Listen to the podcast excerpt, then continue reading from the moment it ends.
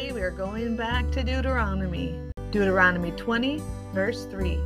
He shall say, Hear, Israel, today you are going into battle against your enemies. Do not be faint hearted or afraid. Do not panic or be terrified by them. Hear, Jamie. Place your name in there. Hear, Sarah. Hear, Jenny.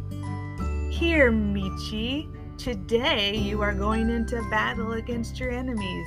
Every day, guys, we are going into battle against our enemies. If we don't think there is an enemy out to get us, then we are already losing the battle. But today, you are going into battle against your enemies.